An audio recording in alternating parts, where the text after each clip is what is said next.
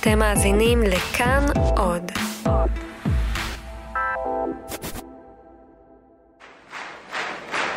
Ladies and gentlemen, גבירותיי ורבותיי, mesdames et messieurs, the winner of the 1979 Eurovision Song Contest is Israel with Hallelujah. בשנת 1979 קרה דבר לא ייאמן. ישראל הפכה לאחת המדינות היחידות עד היום שזכו באירוויזיון פעמיים ברצף.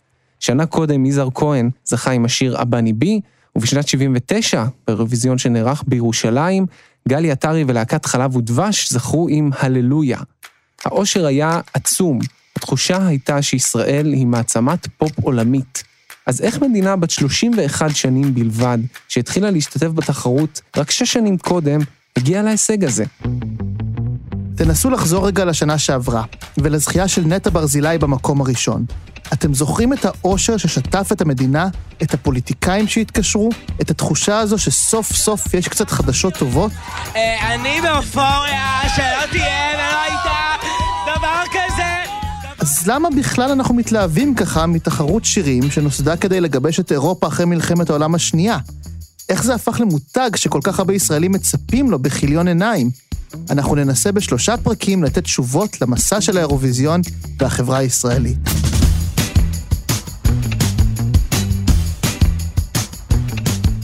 שלום, אני דור סהרמן, דוקטורנט להיסטוריה של עם ישראל, ואחד ממנהלי עמוד הפייסבוק היסטוריה גדולה בקטנה.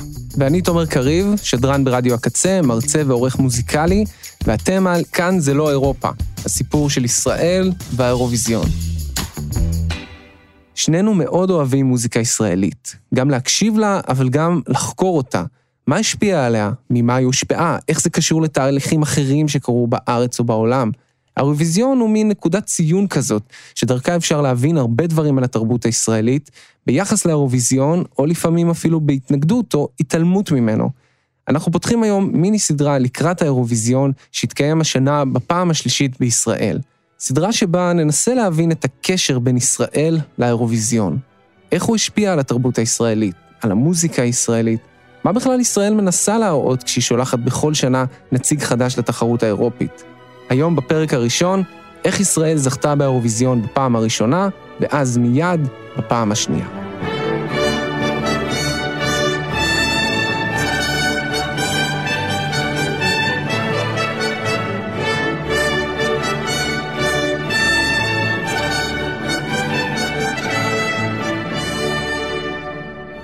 אז בשביל להתחיל את הסיפור של ישראל באירוויזיון, אנחנו צריכים ללכת הרבה הרבה אחורה, לשנת 1956. באותה שנה התקיימה לראשונה תחרות האירוויזיון, ושנה מאוחר יותר, ב-1957, ישראל הפכה להיות חברה באיגוד השידור האירופי, הגוף שאחראי על הפקת האירוויזיון. עכשיו תבינו, ישראל מצטרפת לאיגוד למרות שאין בכלל שידורי טלוויזיה בישראל, בגלל ההתנגדות של בן גוריון, שהיה אז ראש הממשלה. אולי זה גם מסביר למה ישראל הייתה יכולה לשלוח נציגות, אבל לא עשתה את זה. באותן שנים זה פשוט לא עניין אף אחד. אין כמו יפו בלילות, אין כמו יפו בעולם. הנה יום יבוא, טוב יהיה מבטיח לך. לא אגדה רעי, לא אגדה רעי, ולא חלום עובר. ישראל בת פחות מעשור מתמודדת עם תקופת צנע, עם טרור, עם מבצע קדש. התרבות הישראלית עדיין לא מפותחת. המוזיקה הישראלית מורכבת בעיקר מלהקות צבאיות וחבורות זמר. תקליטים כמעט ולא יוצאים כאן, רוב ההקלטות מתקיימות בכלל באולפני רדיו, ועל ייבוא של מוזיקה מחו"ל אין בכלל מה לדבר. רק בסוף שנות ה-50, כשהמצב הכלכלי משתפר, מתחילים להתקיים שינויי עומק בתרבות המקומית. מתחילים לפעול הרכבי פולק, כמו צמד הדודאים, רן ונמה וצמד העופרים. ההרכבים הללו נוסעים להופעות בחו"ל, מוציאים שם אלבומים, ולמרות שאין לזה כמעט תעודה בישראל, הם צוברים המון פופולריות. יותר מכולם מתבלטת מי שהייתה חצי מצמד העופרים, אסתר עופרים. היו לילות, אני אותם זוכרת, אני אותם עד סוף ימיי. וכך, בשנת 1963, נציגה ישראלית ראשונה מופיעה באירוויזיון. אבל היא ייצגה בכלל את שווייץ.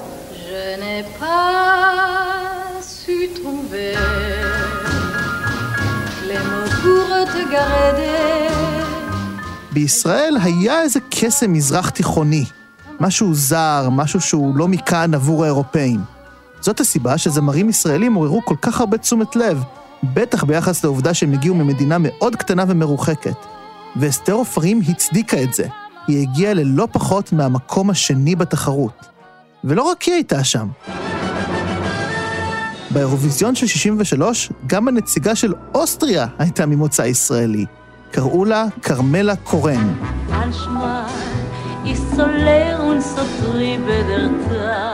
בניגוד לאסתר עופרים, היא לא הייתה זמרת פעילה כל כך בישראל, ולמעשה היא עזבה את הארץ כבר בסוף שנות ה-50, כשהתגלתה בתוכנית של אד סליבן בארצות הברית.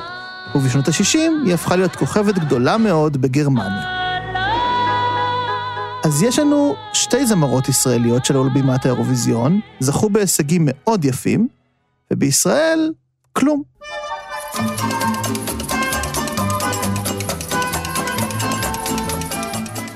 במדינת ישראל של תחילת שנות ה-60 האירוויזיון לא עניין אף אחד. צריך לזכור, זאת הייתה מדינה נטולת טלוויזיה שכמעט ולא השתלבה בהתפתחויות המוזיקליות או הטכנולוגיות ברחבי העולם. בזמן שצעירים בעולם שומעים את הביטלס, אצלנו בארץ הם מזוהים רק עם כמה צעירים משוגעים לדבר. דווקא אלוויס, שמתחיל לדעוך בעשור הזה, הוא עדיין להיט בארץ. ואפילו קליף ריצ'ארד, זמר פופולרי, אבל מעט מיושן בשלב הזה, נשאר אליל הבנות בארץ, ואפילו מגיע להופעות בישראל ב-1963. המוזיקה הישראלית שנחשבה לדבר הנכון הייתה שונה לגמרי מהביטלס. בשנת 1963 מקיים לראשונה הגל הקל, רשת ב' של פעם, מצעד שירים שנתי. שימו לב לשירי השנה. במקום הראשון, שיר השכונה של התרנגולים, במקום השני, דבר אליי בפרחים של גאולה גיל, ובמקום השלישי, לוס פיקודוס צפונוס של להקת פיקוד צפון. אבל מצד שני, גם לאירופאים עצמם לא היה מאוד חשוב להכניס את ישראל לעניינים. תחרות האירוויזיון נוסדה במערב אירופה כחלק ממאמצי השיקום של היבשת אחרי מלחמת העולם השנייה. הרעיון היה ברור, במקום להילחם עם תותחים ורובים, נתקרב זה לזה דרך תחרות נחמדה של שירי פופ. המאמץ היה לטובת שלום פנים אירופאי. בתוך כל זה, הסגנון המוזיקלי שהפך להיות מזוהה עם האירוויזיון היה שונה בתכלית ממה ששידר הרדיו הישראלי.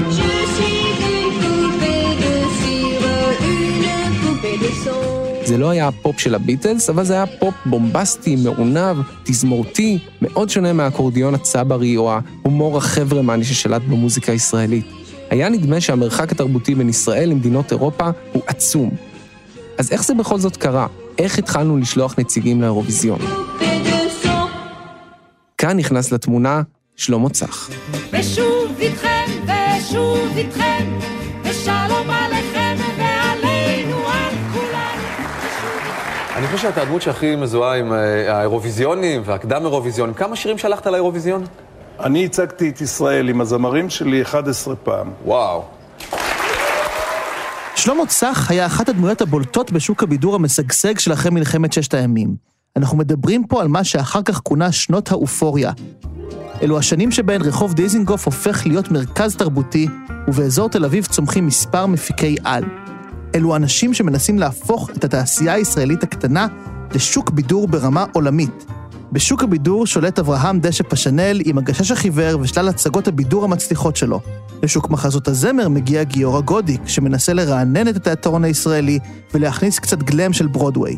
ולשוק המוזיקה יש את שלמה צח. צח התחיל את דרכו בכלל כמוזיקאי. מאמצע שנות ה-60 הוא היה חבר בצמד אילן ואילנית, ביחד עם זוגתו חנה דרזנר, הלא היא אילנית. בתחילת שנות ה-70, צח מחליט לפרוש מהבמה ועובר להיות מנהל אמנים. הטאלנטים הראשונים שלו הם בועז שראבי וכמובן אילנית. אחד ההישגים הראשונים של שלמה צח עבורה היה השגת חוזה נחשק בחברת פולידור, ובשנת 1972 השניים נוסעים להקלטות בגרמניה. תוך כדי ההקלטות שואל אותם נציג החברה, האם אילנית, שהיא זמרת פופולרית עם look אירופאי, תרצה לייצג את גרמניה בתחרות האירוויזיון. צח, בעל החושים המחודדים, קולט בפרוטוקול התחרות שישראל חברה באיגוד השידור האירופי. כלומר, שאילנית יכולה להיות הנציגה הישראלית לאירוויזיון. כל מה שצריך הוא בסך הכל תקציב מרשות השידור. כשהוא חוזר לארץ, צח מגלה שרשות השידור לא יותר מדי מתלהבת לשתף איתו פעולה. מתברר שהמועד להגשת השירים לתחרות כבר עבר, ואף אחד לא יותר מדי מתלהב לנסות ובכל זאת להגיש את השיר. צח, שמבין שזה לא ממש מעניין את רשות השידור, נאלץ לחכות לשנה הבאה. בתחילת 1973 הוא מגיש את השיר לוועדה מיוחדת שמוקמת ברשות השידור, על מנת לבחור את הנציג הישראלי לאירוויזיון. ובחודש אפריל 1973 נשלחת אילנית לאירוויזיון לראשונה כנציגת מדינת ישראל.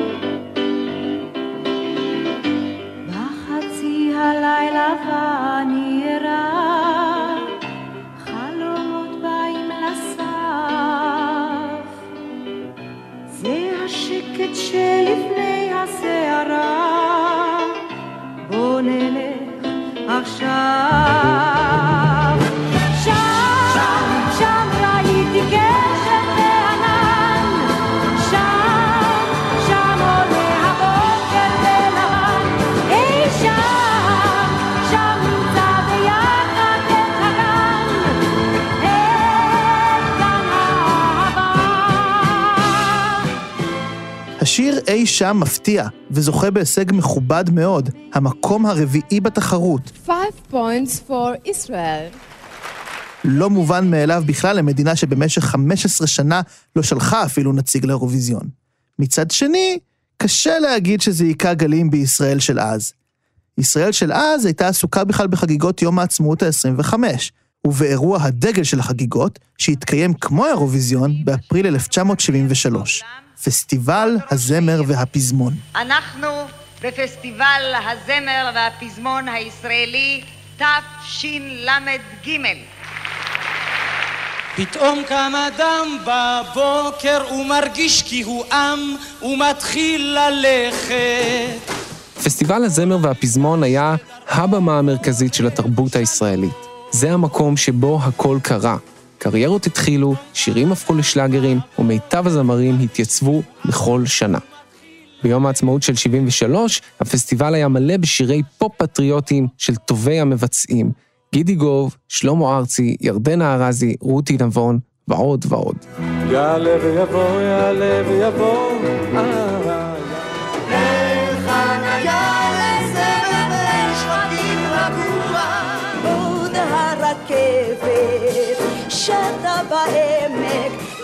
גם מחוץ לעולם הפסטיבלים, קשה לומר שהאירוויזיון ממש היכה גלים בתרבות המקומית. מה שנחשב אז לחדשני ומחובר לעולם היה הרוק אנד רול. אריק איינשטיין והחבורה שסביבו הביאו את הביטלס והמוזיקה הפסיכדלית אל חוף הים של תל אביב, וזה היה הדבר הכי cool בשטח. הישראליות החדשה התבטאה בחלונות הגבוהים, באלבומים שבלול ובדשא אצל אביגדור, בסרט מציצים ובתוכניות לול בטלוויזיה. בין הפופ הפטריוטי והנלהב של פסטיבל הזמר לרוק המגניב של חבורת לול, האירוויזיון נראה כמו תחרות ארכאית ומשעממת שנמצאת הרחק הרחק באירופה. זאת הייתה מין אנקדוטה, פופ קליל ונחות. אבל אז הגיע חודש אוקטובר 1973, והכל השתנה. בסמוך לשעה שתיים אחרי הצהריים פתחו צבאות מצרים וסוריה בהתקפה נגד ישראל. מלחמת יום הכיפורים הותירה את ישראל בהלם. החברה הישראלית השתנתה לבלי היכר, התרבות הישראלית השתנתה בבת אחת. הדוגמה המובהקת לכך הוא הסמל לישראל הגאה והבטוחה. פסטיבל הזמר של 1974 כבר נשמע אחרת, הרבה פחות ראוותני והרבה יותר נוגה. לפעמים אני מרגיש שאני צריך כנפיים לא בשביל לעוף אבל על חסדי נעוריי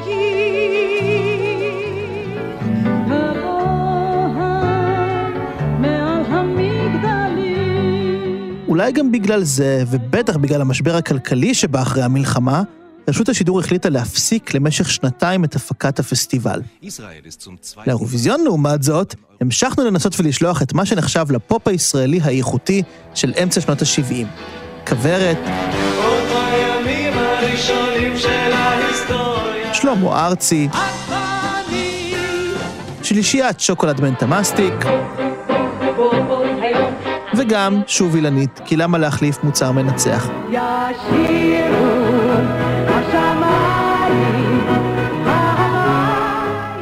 הדפוס של רשות השידור היה קבוע. בכל פעם נבחר אמן, לרוב כוכב, בכל פעם נכתב שיר במיוחד לתחרות, בדרך כלל על ידי אהוד מנור, ובכל פעם חזרנו עם מקום נחמד באמצע. Israel, two votes. ישראל דוות. אבל עבור האמנים עצמם, זו לא בדיוק הייתה פסגת הקריירה. חברי להקת כוורת, למשל, סיפרו שההופעה הייתה מאוד מביכה עבורם. הם הולבשו בסוודרים מגוחכים והרגישו מחוץ לאזור הנוחות שלהם. אנחנו נראינו באמת אידיוטים, אני לא חושב שמישהו התלבש ככה בעולם. זאת אומרת, זה היה קומבינציה, או המכנסיים, או הנעליים, אבל כל העסק, שערות ארוכות, חנונים כאלה. זה היה מחריד, קיצור. הם התייחסו לזה יותר כהזדמנות לחוות את לונדון, בירת התרבות העולמית. שלמה ארצי, לעומתם, ראה את האירוויזיון ממש כנקודת השפל של הקריירה שלו, וזה אולי מה שהתחיל אצלו את המעבר מזמר של פסטיבלים ליצירה אישית. בשנת 1977 רשות השידור מחליטה לשלוח לתחרות שוב את אילנית. האם זה קרה כדי לשחזר את ההצלחה? או אולי כי רוב האמנים בארץ לא ממש היו בקטע של לייצג את ישראל בתחרות הזו. אבל אז, בשנת 1978, הקלפים שוב נטרפים. כן, כנראה לא פחות מאשר אה, מהפך. מהפכה חלה בישראל. אנחנו במפה ואנחנו נשארים במפה, לא רק בספורט, לא הכל. בסם אללה, הסייד שנה אחרי המהפך הפוליטי בישראל, אחרי שנשיא מצרים הגיע לביקור, אחרי שמכבי תל אביב זוכה בגביע אירופה בכדורסל, נראה שמבינים ברשות השידור שהגיע הזמן לעלות מדרגה. הגיע הזמן לנצח באירוויזיון. את הוועדה הפנימית שבחרה את הנציגים עד כה, מחליטים להחליף באירוע שכבר קצת נשכח, פסטיבל הזמר והפזמון. פסטיבל הזמר והפזמון הישראלי תשל"ח, ה-14 במספר. פסטיבל הזמר לא רק קם לתחייה כאירוע תרבותי חשוב, הפעם המנצח לא רק יזכה בתהילת עולם של הופעה בערוץ הטלוויזיה היחיד, המנצח בפסטיבל הזה יהיה הנציג הישראלי לאירוויזיון 78. באותו פסטיבל התמודדו כל מיני שירים, כמה מהם אפשר ממש לדמיין בתחרות.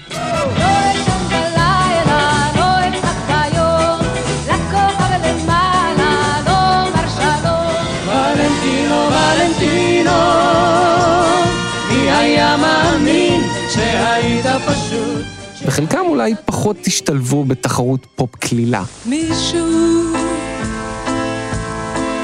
מישהו דואג ריח אדמה, שתיקת הקיץ אבל מעל כולם בלט שיר אחד, אבני בי. אבני בי היה שונה מכל מה שישראל שלחה לאירוויזיון לפניו, ובמידה מסוימת מהצליל של הפופ הישראלי לפניו. הוא היה שיר דיסקו עם גרוב שהושפע מהמוזיקה השחורה של התקופה, שונה מהצליל התזמורתי, המורכב והקצת עגמומי של הפופ המקומי באותן שנים. הזמר, יזהר כהן, הופיע בחליפה שעוצבה בהשראת התוכנית סול טריין. זאת הייתה תוכנית הדגל של המוזיקה השחורה בארצות הברית, תוכנית שהתפרסמה לא מעט בזכות קטעי הריקוד מפילי הלסתות שלה. אם אתם רוצים לדעת במה מדובר, ממליצים בחום לבדוק את זה ביוטיוב, זה מדהים.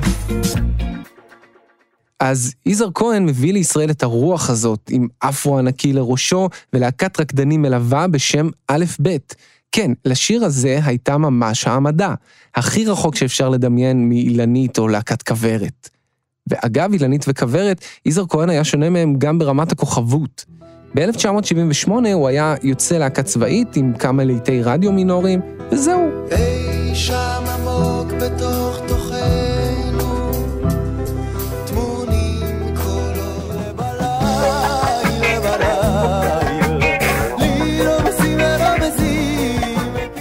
זמנו באותה תקופה הוא בילה בסיבובי הופעות בחוץ לארץ, בפני קהילות יהודיות. הוא לא ממש הצליח לפתח קריירה מסודרת בארץ. אז יזהר כהן היה אדם עם קריירה לא מאוד רציפה בארץ, ולא היה ברור אם הוא הבחירה הבטוחה לייצג את ישראל באירוויזיון. למזלו ולמזלנו, מאחוריו עמד צמד הזהב של הפופ הישראלי בכלל, ושירי האירוויזיון בפרט. אהוד מנור ונורית הירש. כל הרחובות כבר ריקים, הסמטאות כולן שלו. כל העם במילואים רק בישראל. מתנדבים עושים חיים רק בישראל. בן יפה נולד על כתף הכרמל. הם ניגשו לשיר הזה כמו למשימה צבאית מדוקדקת. הם הקפידו לכתוב פזמון קליט שאפשר לשיר בכל שפה, להלחין מנגינה רקידה ולא מורכבת מדי, וגם להשאיר מקום לברייק קטן לקטע ריקוד. כבר ראיתי את התמונה, איך זה ייראה על במה.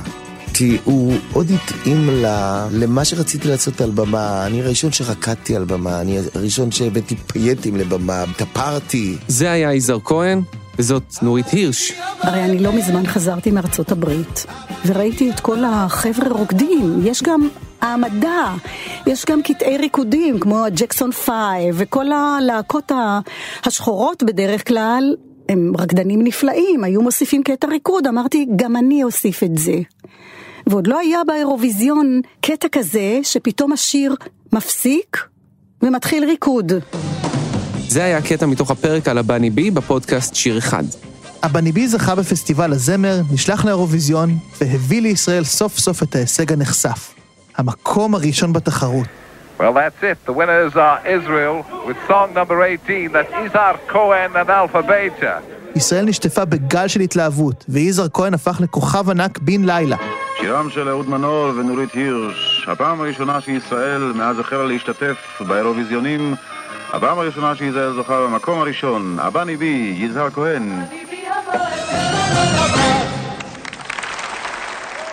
אבל למה בעצם היה לנו כל כך אכפת שזכינו? ישראל משתתפת כל הזמן בכל מיני תחרויות בתחומים כמו ספורט או מדעים.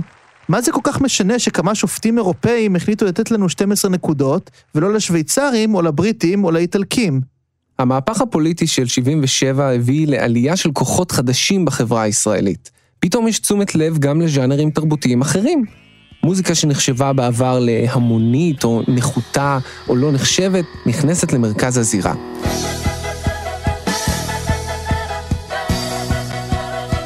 מוזיקת פופ למשל, שנחשבה נחותה בקרב האליטה התרבותית שהעריכה רוק מתקדם ושירי משוררים, פתאום מקבלת יותר מקום. הטלוויזיה מתחילה לשדר את רצועת הקליפים עוד להיט, ואמני ישראל מתחילים לחשוב לא רק איך הם נשמעים, אלא גם איך הם נראים. צביקה פיק מוציא את מוזיקה, אלבום שמחזיר אותו למרכז הזירה אחרי כמה שנים מעט חלשות, ומטלטל את כל התעשייה. הצליל של הפופ הישראלי, כמו שאמרנו קודם, מתחיל להשתחרר מעט מהכבדות המסוימת של פוסט מלחמת יום כיפור, ופתאום שומעים ברדיו צליל אחר, משוחרר יותר, וזה מכניס פנימה עוד שחקנים חדשים.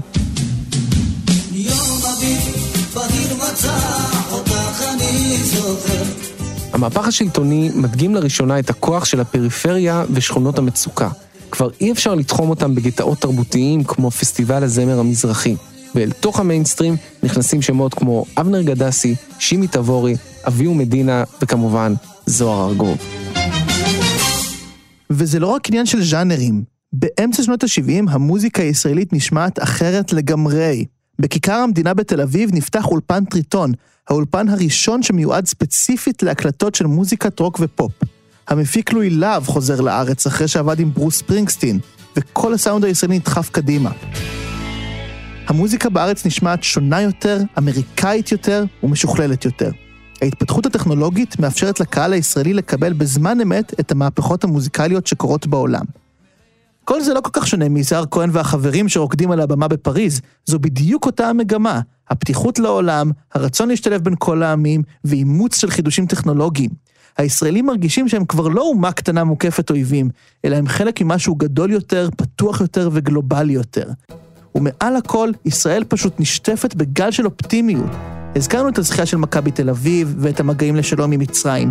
יש תחושה שאחרי הטראומה הקשה שעברנו, אנחנו שוב יכולים להתגאות בעצמנו. ויותר חשוב, אנחנו יכולים להיות חלק ממשפחת העמים במערב. האירוויזיון הוא כבר לא איזו יוזמה ממלכתית זניחה. עכשיו זה כרטיס הכניסה של ישראל לעולם הראשון. וזה עוזר לנו להבין מה קורה ב-1979, כשהאירוויזיון מגיע לראשונה לירושלים. לקראת האירוויזיון מתקיים, כמו בשנה שעברה, פסטיבל הזמר. כאן ייבחר הנציג שלנו לתחרות. ערב טוב לכולכם, קהל נכבד.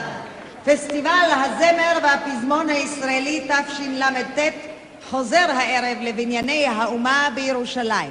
הזכייה באירוויזיון וההתרגשות ממנה היא עדיין זיכרון טרי, ובהתאם, לפסטיבל נשלחים שירים שנשמעים כבר אחרת לגמרי.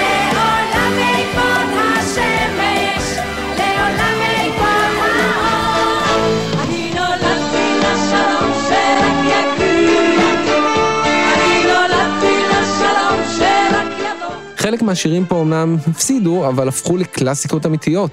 לעולם בעקבות השמש למשל, בביצוע של שרי, או הפזמון האופטימי של עוזי חיטמן, נולדתי לשלום, בביצוע סקסטה. היו גם כמה שירים ששרדו פחות טוב, כמו למשל הרכב שהוקם במיוחד לפסטיבל בשם 30 שנה ושיר. הם הגיעו לפסטיבל עם מעין טייק על ההמנון הלאומי.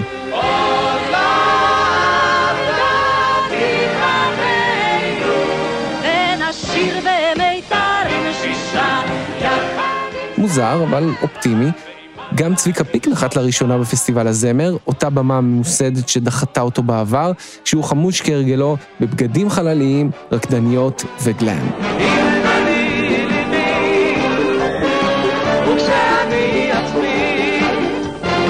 מה שמשותף לכל השירים האלו, הוא שכולם ניסו להיות אבניבי 2 בסטייל שהם הציעו. היחיד שלא ממש ניסה להיות אבניבי, היה כמובן זה שניצח.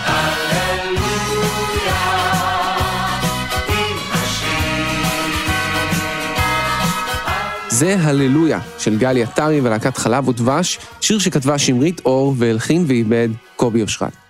את השיר הזה ביצעה להקה שבעצם הורכבה כדי להיות תחליף להרכב המאוד פופולרי, הכל עובר חביבי.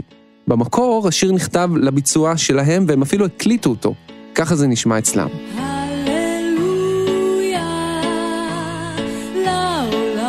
חביבי היו צריכים לבצע את הללויה בפסטיבל הזמר של 1978, אבל אז משהו קרה. אולי אלו היו חילוקי דעות בין חברי ההרכב, יש אפילו תיאוריה ששלומית אהרון התחשמלה במהלך החזרות, ולכן סירבה לבצע את השיר, אבל האמת היא שחביבי כנראה לא נורא התלהבו מהמיתוג שלהם כהרכב לפסטיבלים ואירוויזיונים. כן, למרות הבני בי, אנחנו עדיין בשלב שבו אומנים היו חשדנים כלפי האירוויזיון, ולא כולם מאוד התלהבו לקחת בזה חלק. אז שוב אנחנו פוגשים את שלמה צח, שגויס למשימה לייצר מעין חביבי 2. הוא הביא את הטאלנטית הצעירה והמבטיחה שלו, גלי עטרי, כוכבת עולה שכבר זכתה לפרסום בזכות כמה להיטים די גדולים.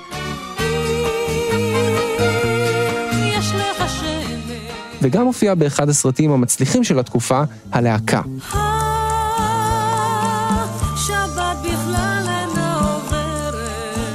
אל גלי הוא מצוות, בעזרתו של קובי אושרת, את תואמי חביבי, ראובן גבירץ, שמוליק בילו ויהודה תמיר. אז כשמסתכלים עליו, גם הללויה הוא שיר שהונדס כדי לנצח באירוויזיון. לא רק המילה הללויה שהיא בינלאומית, אלא גם העיבוד השאפתני והחלוצי לתקופתו של קובי אושרת. עיבוד שנשמע לגמרי אירופאי, כמעט דתי נוצרי, עם פעמוני הכנסייה שמופיעים בסוף.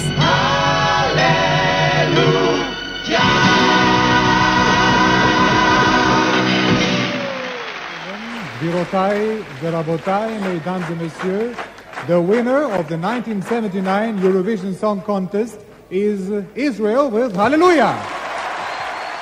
ככה ישראל הצליחה לעשות את הלא ייאמן, ולזכות באירוויזיון בפעם השנייה וברצף. עד היום ישראל היא אחת המדינות היחידות שזכו באירוויזיון שהתקיים על אדמתן. ואם שנה לפני כן הישראלים התלהבו מהזכייה, הפעם זה שבר כל שיא. היה נראה שישראל מצאה את הנוסחה המנצחת לכתיבת שירי פופ לאירופה. המדינה הקטנה שרק שש שנים קודם הצטרפה לתחרות ועברה מלחמה קשה שגרמה לטראומה לאומית ומהפך פוליטי, פתאום יוצאת מהקונכייה שלה ונראית ממש כמו מדינה נורמלית. זו מדינה שבה אפשר לכתוב שירים קליטים ומוצלחים ולכבוש איתם את המערב.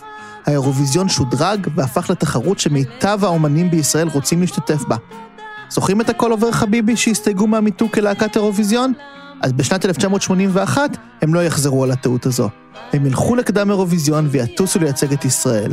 זה עד כמה השינוי ביחס לתחרות היה חד ומשמעותי. התרבות הישראלית מצליחה אפילו להעפיל על הכלכלה שלה.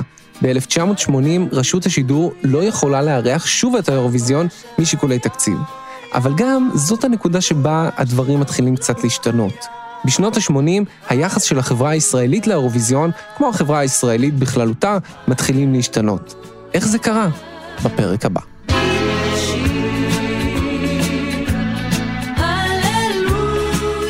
אתם האזנתם לפרק הראשון של כאן זה לא אירופה. אנחנו דור סהרמן ותומר קריב. העורך שלנו הוא רום אטיק, עורך הסאונד הוא אסף רפפורט. אפשר להאזין לנו ולפודקאסטים נוספים בעמוד ההסכתים של כאן ובכל אפליקציות הפודקאסטים וגם בספוטיפיי. אנחנו נהיה כאן בשבוע הבא עם הפרק השני. Hallelujah.